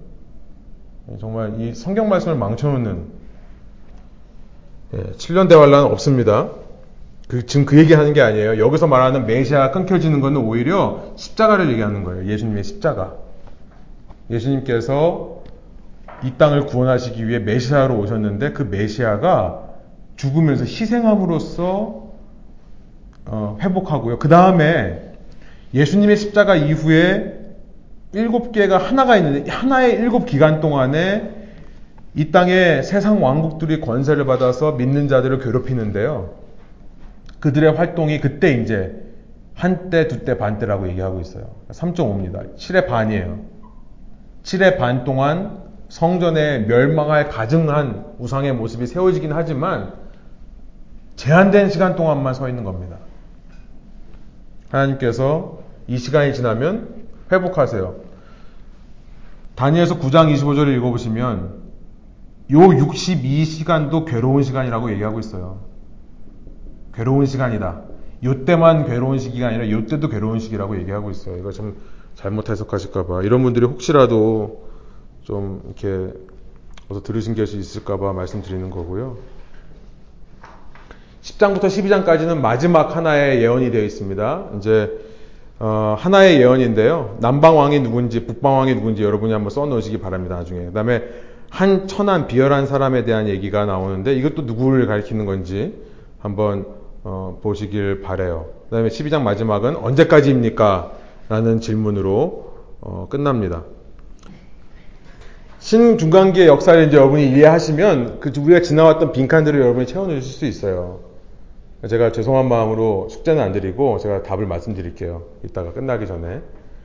제가 한번 눈으로 표를 한번 만들어 봤습니다. 어디서도 구할 수가 없는 표예요. 제가 만들었습니다. 한눈에 바벨론서부터 그리스까지 어떻게 왕들이 이어지는가 중요한 거 아닐 수도 있는데요. 이런 표가 있으면 여러분이 이제 뭐 다니엘서라든지 성경책을 읽으시면서 아, 이 왕이 이때 얘기하는 거구나. 이때가 이때를 얘기하는 거구나 이렇게 되어 있습니다. 그러니까 바벨론, 페르시아, 그리스 세 왕국에 대한 표인데요. 페르시아 같은 경우에 한국말로 되어 있는 것이 성경에 나오는 인물들입니다. 그리스는 이 알렉산더나 빌립 이름은 나오지 않고요. 바벨론에서도 느부갓네살 이렇게 나오죠. 예. 제가 하여튼 다니엘서 설명할 때 벨사살이라는 왕이 도대체 어디 들어가는가 말씀드렸는데 지금은 시간 없으니까 나중에 궁금하신 분들은 다니엘서 강의를 한번 다시 찾아서 한번 읽어보시기 바랍니다. 이렇게 이제 바벨론이 시기가 지나고 페르시아가 되고 그리스로 넘어가는데요. 페르시아 왕국이 보시면 539년서부터 이 표에는 559년으로 돼 있어요. 페르시아라는 나라가 이제 아까 제가 그 지도에 보시면 이렇게 이렇게 돼 있잖아요. 근데 여기가 어, 바벨론이었다면은 페르시아는 옆에 있던 지금으로 하면 이란입니다. 근데 그 위에 메데라는 나라가 있어요. 바벨론이라는 나라가 너무 강하기 때문에 페르시아와 메데가 어, 사실은 같은 민족입니다. 한 나라인데 이름이 다른 국가로 되어 있다가 바벨론을 정복하기 위해 둘이 연합전선을 하나로 합치죠. 먼저 페르시아의 왕이었던 고레스가요. 바벨론을 점령하기 전에 메데를 먼저 점령을 합니다. 먼저 왕이 돼요. 메데에. 그래서 이 고레스라는 왕이 처음 왕이 된 것은 559년이에요. 주전. 그런데 메데를 정복하고 나서 통일 왕국을 이룬 다음에 바벨론을 정복한 시기가 539년이에요. 그래서 같은 왕인데 페르시아 말로는 고레스라고 불렸고요. 같은 왕인데 고레스라는 왕이 메데의 말로는 다리오라고 불렀습니다. 그러니까 이제 다니엘서 내가 말씀드릴 때 그 이야기를 드렸어요. 그래서 어쨌든 이 인물이 다니엘서 다른 인물처럼 보이는데 그래서 다리오를 아 이 사람은 페르시아 후대에 나오는 그 다리오라고 얘기를 하는데요. 그렇지 않고요. 고레스를 메데식으로 읽으면 메데에서의 고레스의 이름이 다리오였어요. 그러니까 이 인물이 같은 인물이라는 것을 생각하시면 되고요. 어, 그래서 바벨론을 정복한 이, 이 연합 통일 왕국을 만든 시점이 539년이기 때문에 페르시아 왕국이라고 하는 것은 539년부터 봅니다. 그래서 주전 331년까지 혹은 330년까지 이 나라가 이어졌는데요. 이렇게 페르시아가 굉장히 광활한 영토를 차지하죠. 근데 그 뒤를 이어서 그리스라고 하는 나라가 일어납니다. 표에 보시면 500, 359년에 빌립이 왕이 돼서 어, 다스리다가 암살을 당해요. 그리고 나서 336년서부터 그의 아들인 알렉산더라고 하는 사람이 마게도니아의 왕이 되죠. 마게도니아라고 하는 것은 뒤에 지도를 보시면 지금 현 그리스 반도입니다. 뒤에 있는 칼라 그림을 보시면 마게도니아라고 하는 곳에 왕이 돼요. 근데 20살의 나이에 왕이 되거든요. 아버지가 죽은 다음에 주전 336년인데. 근데 이 사람이 이제 에이시아 마이너, 이 소아시아를 거쳐서 어디까지 오냐면은 팔레스타인을 지나서 그 다마스커스에 있는 제루살렘에 있는 팔레스타인을 지나서 알렉산드리아라고 되어 있는 이 이집트까지 정복을 합니다. 그러고 나서 이렇게 정복 전쟁을 한 다음에 자신감을 얻어서요. 이제 페르시아라고 하는 나라를 정복하기 시작해요. 동쪽으로요. 그것이 주전 332년입니다. 332년서부터 이제 동진을 해요. 동쪽으로 말씀드렸습니다만 마게도니아에서 소아시아, 소아시아에서 팔레스타인, 그 다음에 이집트를 정복하고 나서 이제 동쪽으로 이 페르시아 왕국이랑 싸우는 그 영화 보셨죠? 알렉산드라는 영화. 할리우드의 문제아라고 하는 배우가 주연 맡아가 알렉산더 역할을 맡아가지고 정말 연기 잘하더라고요. 알렉산더라는 영화 보시면은 그 이 작용이 나와요. 그래서 332년서부터 323년까지 약 11년, 2년 되는 시간 동안에 페르시아의 모든 영토를 장악했을 뿐만 아니라 더 나아가서 인도까지도 정복을 합니다. 이 사람은 아리스토텔레스의 제자라고 얘기가 되어지죠. 굉장히 철학적인 어떤 목적을 가지고 했는데 이 모든 다른 문명을 하나로 통합하자라고 하는 헬레니즘입니다. 모든 것을 다 Hellenize 하는 거예요. 다 그리스화 시킵니다. 그래서 이집트에 가면 이집트의 문명을 그대로 인정해 주면서 거기에다가 그리스 철학과 그리스의 신들을 소개를 하고 하나로 만들고요. 여기로 오면 팔레스타인으로 오면 팔레스타인에서 그 일을 하고 페르시아에서 그 일을 하고 인도에서 그 일을 합니다. 그 각 지역에 있는 사람들과 결혼을 하고 그대로 인정을 해주면서 거기에 그리스 철학을 집어넣어서 헬레니즘이라고 하는 이걸 위해서 이 정복 전쟁을 벌이죠. 돌아올 때 원인 모를 병으로 죽습니다. 뭐 암살을 당했는지 뭐 병을 얻었는지 그건 정확하게 몰라요. 아직까지도. 그런데 주전 323년에 그렇게 무리한 정복 전쟁이 끝나고 나서 후계자가 없었기 때문에 그의 밑에 있던 장군들이 이 거대한 나라를 나누어 가지려고 싸움을 벌이기 시작합니다. 자세한 내용은 skip하겠습니다. 원래는 다섯 명이었는데 그 중에 막 서로 죽고 죽이고 하면서 어, 여기 보시면 밑에 보시면 네 장군들의 분열 시대 결국은 네 명이 남아요. 네 명이 남아서 그 다음 지도에 있는 것처럼 카산더 그러니까 카산드로스라고 하는 사람이 그리스 마게도니아 본토를 장악하고요. 그 다음에 리시마커스라고 하는 사람이 소아시아 지역을 그 다음에 톨레미, 영어는 톨레미라고 있지만 그리스 말로는 푸톨레미가 맞습니다. 그러니까 푸톨레미라고 하는 사람이 이집트와 팔레스타인을 장악을 해요. 그리고 이제 셀루쿠스라는 사람이 바벨론, 페르시아, 이 넓은 이 지역을 차지를 합니다. 여러분, 팔레스타인의 기준으로 해서 보면, 아래는 누구예요? 푸톨레미예요. 톨레미. 그리고 시리아를 거쳐서 이 바벨론 이 땅은 셀루코스입니다. 그래서 팔레스타인의 기준으로 보면 남쪽 왕은 톨레미가 되는 거고 북쪽 왕은 셀루커스가 되는 거예요. 팔레스타인의 기준으로 제가 그 답을 드렸죠. 여러분 빈칸을 채워 넣으셔야 되는 마지막 천사의 예언 10장에 나와 있는 게 남방 왕이 프톨레미고요. 북방 왕이 셀루시드입니다. 셀루커스.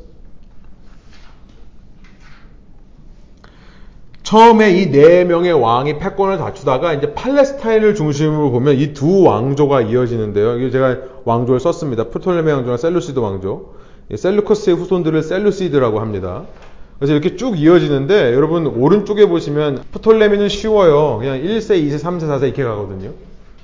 근데 셀루시드 왕조는 셀루커스랑 안티오커스랑 왔다 갔다 왔다 갔다 해요. 안티오커스 3세를 기준으로 해서 팔레스타인이 프톨레미의 영역에서 셀루시드로 넘어가 버립니다. 그러면서 톨레미는 세력이 약해지고 셀루커스가 굉장히 커지는데 이 셀루커스 이 그리스 반도보다 더 옆에 있는 이 구두처럼 생긴 애들 이 로마라고 하는 이탈리아라고 하는 나라에서부터 로마가 시작됐죠. 이 로마가 이제부터 세력을 키워와서요.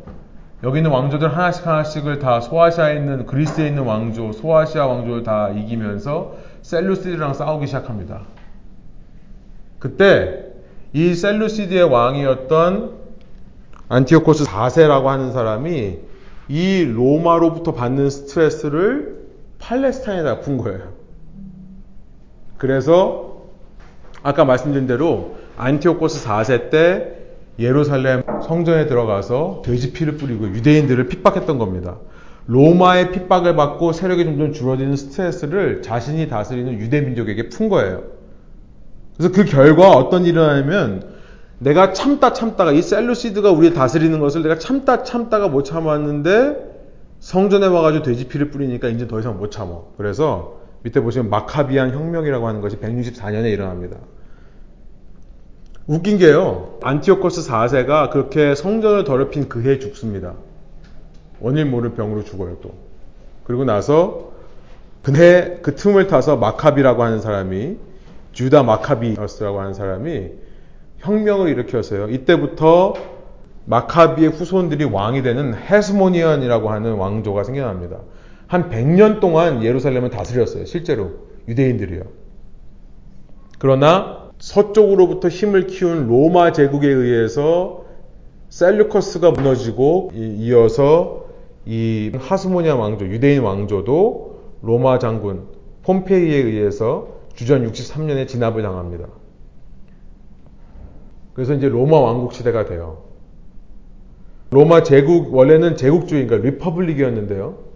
그런데 군주들이 다스리던 리퍼블릭이었는데 줄리어스 시저를 기점으로 해서 이제 나라가 통합이 되고요. 그런데 그 과정에서 암살을 당해요. 그런데 그의 양아들이었던 옥타비아누스, 옥타비안이라고 하는 사람이 왕이 돼서 그 사람이 자기 이름을 어거스투스라고 바꾸고 로마 왕국의 1대 왕이 됩니다. 주전 27년의 일이에요.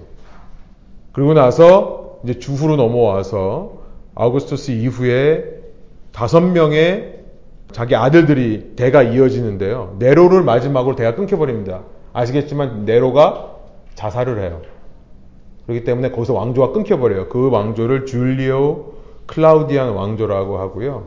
이게 처음 로마를 시작한 사람들의 이름이에요. 어거스투스 디베리오, 그 다음에 글라우디오, 다 성경에 등장하는 로마의 왕들 이름입니다. 팔레스타인은요, 보세요. 너무 불쌍해요. 바벨론에 포로로 갔다가 돌아왔는데 그 이후에 페르시아에게 점령을 당하고 그 후에는 그리스 그것도 프톨레미한테 점령당했다가 또 여기로 넘어가고 후에는 로마로 넘어가요. 너무 불쌍한 땅이에요. 계속해서 힘을 못 쓰고 하나님께서 유다를 뒤흔듭니다. 하나님의 백성을요. 그렇게 하나님의 말씀을 붙잡고 에스라 느에미아의 사역 또 학계 스가리아의 사역으로 힘을 얻어서 성전을 짓고 살아가는 유대인들을 계속해서 흔드시는 거예요. 하나님이 이 침묵하는 기간 동안에 이게 무슨 의미겠어요? 정말 말씀을 받을 준비를 시키는 거죠. 이 유대인들에게 끊임없는 고난을 허락하시고 끊임없는 흔드는 것을 허락하시는 이유는 정말 이제는 하나님의 말씀을 붙잡을 준비를 시키는 겁니다. 하나님께서 그 상황을 몰아가시는 거예요. 하나님의 말씀을 받게 하려고. 하나님을 영접하게 하려고. 그러니까 저희 삶에도 마찬가지인 것 같아요. 우리가 얼마나 악하면 하나님께서 우리의 삶을 계속 몰아가세요. 그리고 이 왕국의 흥망성쇠를 계속 반복하세요. 왜냐하면 그 상황 속에서 우리가 자꾸만 세상 소망이 사라지는 겁니다. 이웃들, 이웃 왕국. 그렇게 이웃 왕국을 쳐다보다가 가늠한 여인이 되어서 멸망당하고 포로 생활 당했던 유대가 이제는 하나님만 바라볼 수 있게. 근데 그런 왕국 속에서 로마가 직접 다스리지는 않고 근데 대신 다스릴 왕을 세우죠. 그것이 헤롯입니다. 그래서 헤롯 대왕이 주전 37년도부터 주전 4년까지 로마 왕국 밑에서 있고요. 줄리어스 시저가 세우죠. 시저가 헤롯을 세워서 죽은 이후에도 계속 통치를 했습니다. 그리고 그 헤롯 대왕의 아들들이 또 함께 통치를 했는데 그것을 분봉왕이라고 해서 테트라르크라고 하는데 네 명의 왕이라는 뜻입니다. 제일 먼저는 헤롯 아킬레오라는 사람이 유대 사마리아 지역을 했고 안디바스가 갈릴리와 베레아라고 하는 사람 그리고 빌립이 지난주 설교에서 나왔지만 갈릴리 동쪽 그러니까 갈릴리 호수를 기점으로 해서 유대 이 유대 사마리아 지역은 헤롯 아킬레오가 다스렸고 이 갈릴리 지역하고 베레아 지역은 안디바스가 했고요. 그리고 이 동쪽 여기를 빌립이 다스리는 그런 모습으로 전개가 됩니다. 그래서 여러분 성경에서 만나는 헤롯이 다 똑같은 헤롯이 아니에요. 아킬레오가 물론 중심입니다. 헤롯의 아들 중에 가장 힘을 많이 실어준 사람이 헤롯 아킬레오예요. 그런데 AD 6년까지밖에 통치를 못하고요. 이 유대 사마리아는 분봉왕도 컨트롤 못하니까는 이제 로마가 직접 여기를 다스려요. 6년 전부터는. 그러다가 너무 자꾸 유대인들이 말썽을 피우니까 하도 많이 말을 만들으니까 이제 헤롯의 손자였던 아그리빠, 헤롯 아그리빠라는 사람에게 다시 통치권을 줘요. 그래서 사도행전 12장에 나오는 헤롯이 아그리빠, 이 어, 헤롯 대왕의 손자입니다. 너무 복잡하니까 거기까지는 안 할게요. 자, 이제 여러분 역사를 대략 보셨는데요. 다시 다니엘서로 돌아오면 구조해 보시면은 묵지적 황상 7장에서 말하는 첫 번째 짐승은 바벨론입니다. 그 답이 바벨론이에요. 두 번째 짐승은 뭐겠어요? 예, 메데 페르시아. 첫째 짐승은요, 사자와 독수리, 사자 같기도 하고 독수리로 같기도 하는데, 성경에 보면 바벨론을 독수리로 사자로 묘사하는 성경 말씀이 꽤 많이 있습니다. 제가 이거는 뭐, 다니엘서 강의할 때 했으니까 넘어가겠습니다. 이 사자 같기도 하고 독수리 같은 우리가 상상하기 힘들어요. 어떻게 사자 같기도 하고 독수리로 같은데 이거는 상징이죠. 바벨론을 상징하는 거예요. 그럼 둘째 짐승은요 곰이에요. 곰인데 앞발을 들었다가 앞발을 든다고 합니다. 곰은 뒷발을 무게중심 삼고 앞발을로 공격을 하는 동물이죠. 그러니까 몸의 한쪽을 들었다는 것은 다른 버팀목이 되어준 쪽이 있다. 두 쪽이 함께 움직이는 겁니다. 메대와 바사를 얘기하는 겁니다. 메대와 바사가 함께 서로에게 힘을 주면서 공격하는 그런 모습을 상징하는 것으로 이해를 합니다. 셋째 짐승은요, 네 개의 날개와 네 머리가 있다. 네 개라는 숫자를 이제 아시겠죠? 그 알렉산더 이후에 왕국이 네 개로 분련됐기 때문에요. 이 네 개의 날개와 네 개의 머리라고 하는 것은 내 왕국으로 분열된 그리스를 말하는 것이다. 라고 보통 사람들이 이해를 합니다. 그리고 나서 어, 그것 이후에 나온 넷째 짐승. 이것이 로마라고 보통 생각합니다. 그래서 바벨론, 메데, 페르시아, 그리스, 로마. 그렇게 되고요. 이 8장에 나오는 숫양, 먼저 있던 뿔과 나중에 생긴 뿔이 함께 역사합니다. 그러니까 메데와 페르시아예요. 먼저 있던 뿔이 메데고 나중에 생긴 뿔이 페르시아입니다. 그 후에 숫 염소가 나오는데 큰 뿔이 나온다. 큰 뿔은 알렉산더 대왕이에요. 그러고 나서 네 뿔이 나온다고 하죠. 그 왕 밑에서 아까 말씀드린 그 네 개의 나라가 나오는 겁니다. 그러니까 네 뿔은 그리스를 말하는 거죠. 8장 8절에요. 그리고 나서 그 중에 작은 뿔 하나가 나와서 어, 괴롭히는 것은 안티오코스 4세를 얘기하는 것으로 보통 생각을 합니다. 그 다음에 10장으로 와서 10장부터 12장에 나와 있는 마지막 환상에서 남방왕은 말씀드린 대로 프톨레미고요. 북방왕은 셀루시드입니다. 그리고 한 비천한 비열한 사람이 바로 이 안티오커스 4세예요. 이렇게 해석을 하면 대략 맞습니다. 그러니까 좀 이해가 좀 되실 거예요. 이게 무슨 말인지 몰라서. 중요한 것은 뭐냐면 다니엘이 이런 일들을 겪고 나서 이 말씀을 쓴 게 아니라 이런 일들이 있기 전에 이 말씀을 예언했다는 거예요. 다니엘이요. 그러니까 신학자들은 못 믿는 거고요. 그러나 하나님이 그렇게 미래에 일어날 일들을 구체적으로 예언할 수 있다고 믿는 사람들은 다니엘이 쓴 거로 보는 겁니다. 그런데 중요한 건 뭐냐면 역사가 지나고 난 다음에 역사의 상황을 껴맞추기 위해서 이렇게 표현한 것이 아니라요. 미리 이 얘기를 했다는 것은 뭐가 중요하냐면 꼭 이 사람이 아닐 수도 있다는 거예요. 꼭 안티오코스 4세, 꼭 그리스, 꼭 로마. 우리가 이 말씀을 이해하기 위해 실제로 이 신구약 중간기에 어떻게 다니엘서 말씀이 그대로 이루어졌는가를 이해하기 위해서 우리가 이렇게 가이드라인을 잡는 거죠.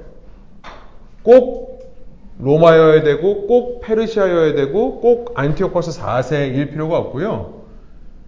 아까 말씀드린 대로 이 땅에 있는 모든 왕국을 포함하는 거고 이 땅에 있는 모든 하나님을 대적하는 통치자들을 얘기하는 것일 수 있다.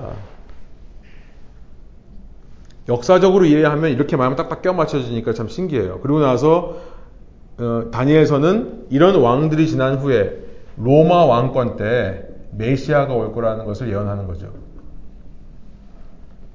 다니엘서 읽다 보면 정말 그 뜨인 돌이 나와가지고 뭘 부신다고요? 진흙을 부시, 진흙하고 쇠하고 섞여 있는 발을 부신다고요. 그러니까 로마 시대 때 메시아가 온다는 것을 예언하는 겁니다. 그러니까 그 메시아의 왕국이 로마 시대에 이루어진다는 것을 얘기하는데 지금 현재로 보면 주님 다시 오실 것은 이 세상 왕국 중간에 오시는 거다.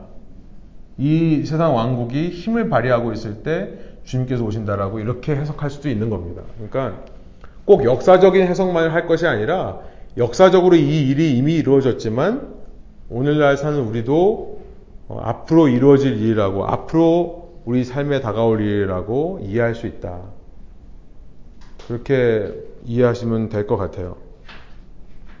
어, 유대인들의 삶은 그냥 이렇게 쭉 보고 다음 시간에 중간기의 사두개파, 바리세파, 에스네파, 열심당원에 대해서 좀 더 설명을 드리고요. 그 다음에 다음 시간에 우리가 복음서를 들어가서 보도록 하겠습니다. 여러분 이제 이 강의를 우리가 5주 동안 하게 되는데요. 아, 좀 숙제를 드리고 싶어요. 숙제는 뭐냐면 성경을 좀 여러분이 미리 읽어 오시는데 사도행전을 좀 같이 읽었으면 좋겠어요. 사도행전. 왜냐하면 신약의 흐름을 이해하는 데 있어서 가장 중요한 책 중에 하나가 사도행전이에요. 사도행전을 우리가 연대기대로 이해를 하면 바울 서신이라든지 이런 서신들이 다 정리가 됩니다. 그래서 어, 사도행전 여러분이 다음 시간 오실 때 1장 1절에서부터 9장 31절까지만 한번 쭉 읽어 오시기 바랍니다. 일주일 후에 만날 때요. 저 질문 혹시 있으세요? 궁금한 거나 이해가 안 되시는 거? 다니엘서가 굉장히 어려워요. 어, 그래서 제가 했던 강의를 한번 사운드 클라우드에 가셔서 한번 들어보시는 것도 좋을 것 같고요. 이 중간기를 이해할 수 있는데 어, 참 신기한 건 뭐냐면 이렇게 세상 왕국들이 흥망성쇠를 반복하면서 특히 이 팔레스타인에 살고 있던 유대인들에게 있어서는 정말 세상 소망이 끊어져가는 그 시기에 이제 예수님께서 오시는 겁니다. 근데 그게 완전한 준비라는 거죠. 그래서 오늘 저희의 삶 속에 특별히 저희 신앙생활 속에 그런 걸 좀 적용해 봤으면 좋겠어요. 우리 삶에 내가 뜻대로 안 되고 이 세상 소망이 자꾸 사라져가는 것 같고 점점 힘들어지는 것 같다고 할 때 오히려 그때가 예수님을 우리가 생각할 때가 아닌가. 제가 요즘 즐겨 부르는 찬양이에요. 제가 이거 조금 밀고 있어요. 이번 주에 찬양 하자고. 제가 지난주부터 찬양팀에게 막 보내고 그랬는데 우리 이제 기도회 때 주제곡을 삼을 겁니다. 근데 예수님이라고 하는 정말 이 나무가 처음에 숨겨졌는데요. 그 예수님께서 수많은 열매들을 허락하셔서 주변에 수많은 나무들이 세워졌어요. 근데 그러다 보니까 이 원나무가 잘 안 보이는 시대인 것 같아요. 우리가 예수님 믿고 신앙생활 한다고 하면서 중심 대신 그리스도를 보지 못하고 자꾸 주변의 것을 보면서 내 소망을 삼고요.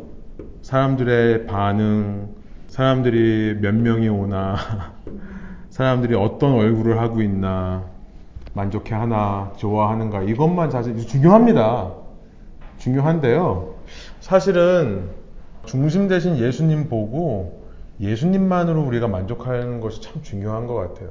근데 개인적인 생각인데 교회라고 하는 것이 살아났던 신앙을 가진 예수님을 믿는 사람들이 모이는 데인데 사람들이 자꾸 빠진단 말이에요. 저서부터 이제 빠지고 자꾸 빠지다 보면 힘이 쭉 빠져버리잖아요.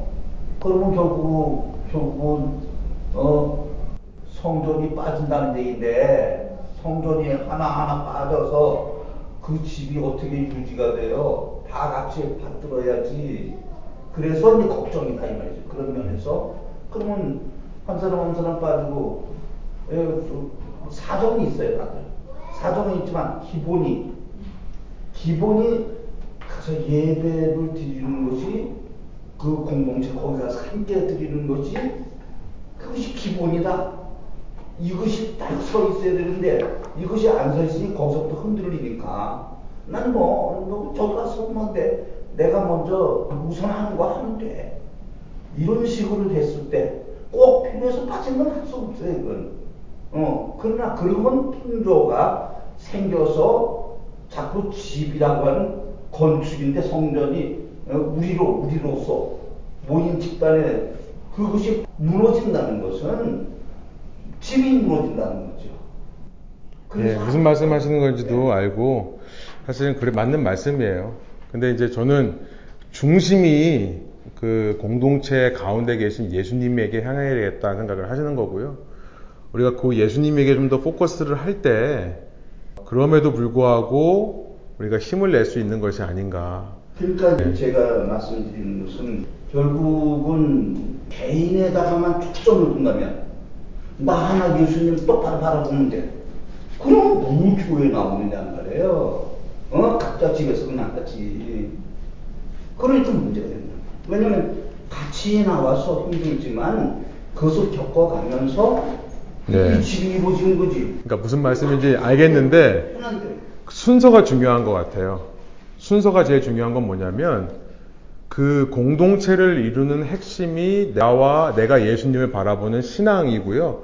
그게 바로 서야 말씀하신 대로 함께 집을 이룰 수 있는 것 같아요. 근데 우리는 사실은 눈에 안 보이는 예수님보다 눈에 보이는 사람을 더 신경 쓸 때가 있는 것도 사실인 것 같아요. 그래서 우리 중심에 먼저 예수님이 바르게 보이고 그 예수님이 바로 보이는 사람들끼리 한 공동체를 이루어가는 것이지 맞는 게 아닌가. 저는 무슨 말씀 드리냐면 지금 말씀하신 것이 맞는데 사람 때문에 실망하고 사람 때문에 지칠 때가 있다는 거죠. 신앙할 때. 그때 회복할 수 있는 방법이 예수님밖에 없는 게 아닌가 그 말씀을 드리는 거예요. 예. 그러니까 혼자 신앙생활하고 뭐 혼자 하나님과의 관계를 하겠다는 게 아니라 사실은 그 관계가 먼저 바로 서 있는가를 우리가 늘 점검을 할 필요가 있다는 거죠. 예. 하나님과 바로 관계가 서 있을 때 그때 제가 공동체에 나와서 제 모습이 다른 사람에게 덕이 될 것 같아요. 다른 사람에게 은혜가 될 수 있을 것 같고요. 그거 그런 생각을 좀 많이 해봤습니다. 그래서 참 우리가 환란을 당하고 고난을 당하는 이유 물론 잘못해서 그런 것도 있고요. 지혜롭지 못해서 실수하는 부분도 있고 우리가 서로 상처 주는 부분도 있지만 그러나 그 속에서 우리가 더 주님을 바라보라고 하시는 것이 아닌가. 세상 왕국이 잘 못 나가고 흥망성쇠를 반복하는 중에서 자꾸 우리가 세상에 대한 기대와 소망을 하나님께서 끊으시는 것이 아닌가. 어, 그리고 하나님만 바라보라고 하는 것이 아닌가. 이제 그런 생각을 다니엘서를 통해 해봅니다. 예, 함께 좀 저희 기도하고 오늘 공부 마치도록 하겠습니다. 하나님 인도하여 주셔서 저희가 여러 가지 하나님 말씀을 통해 생각해 보게 됩니다.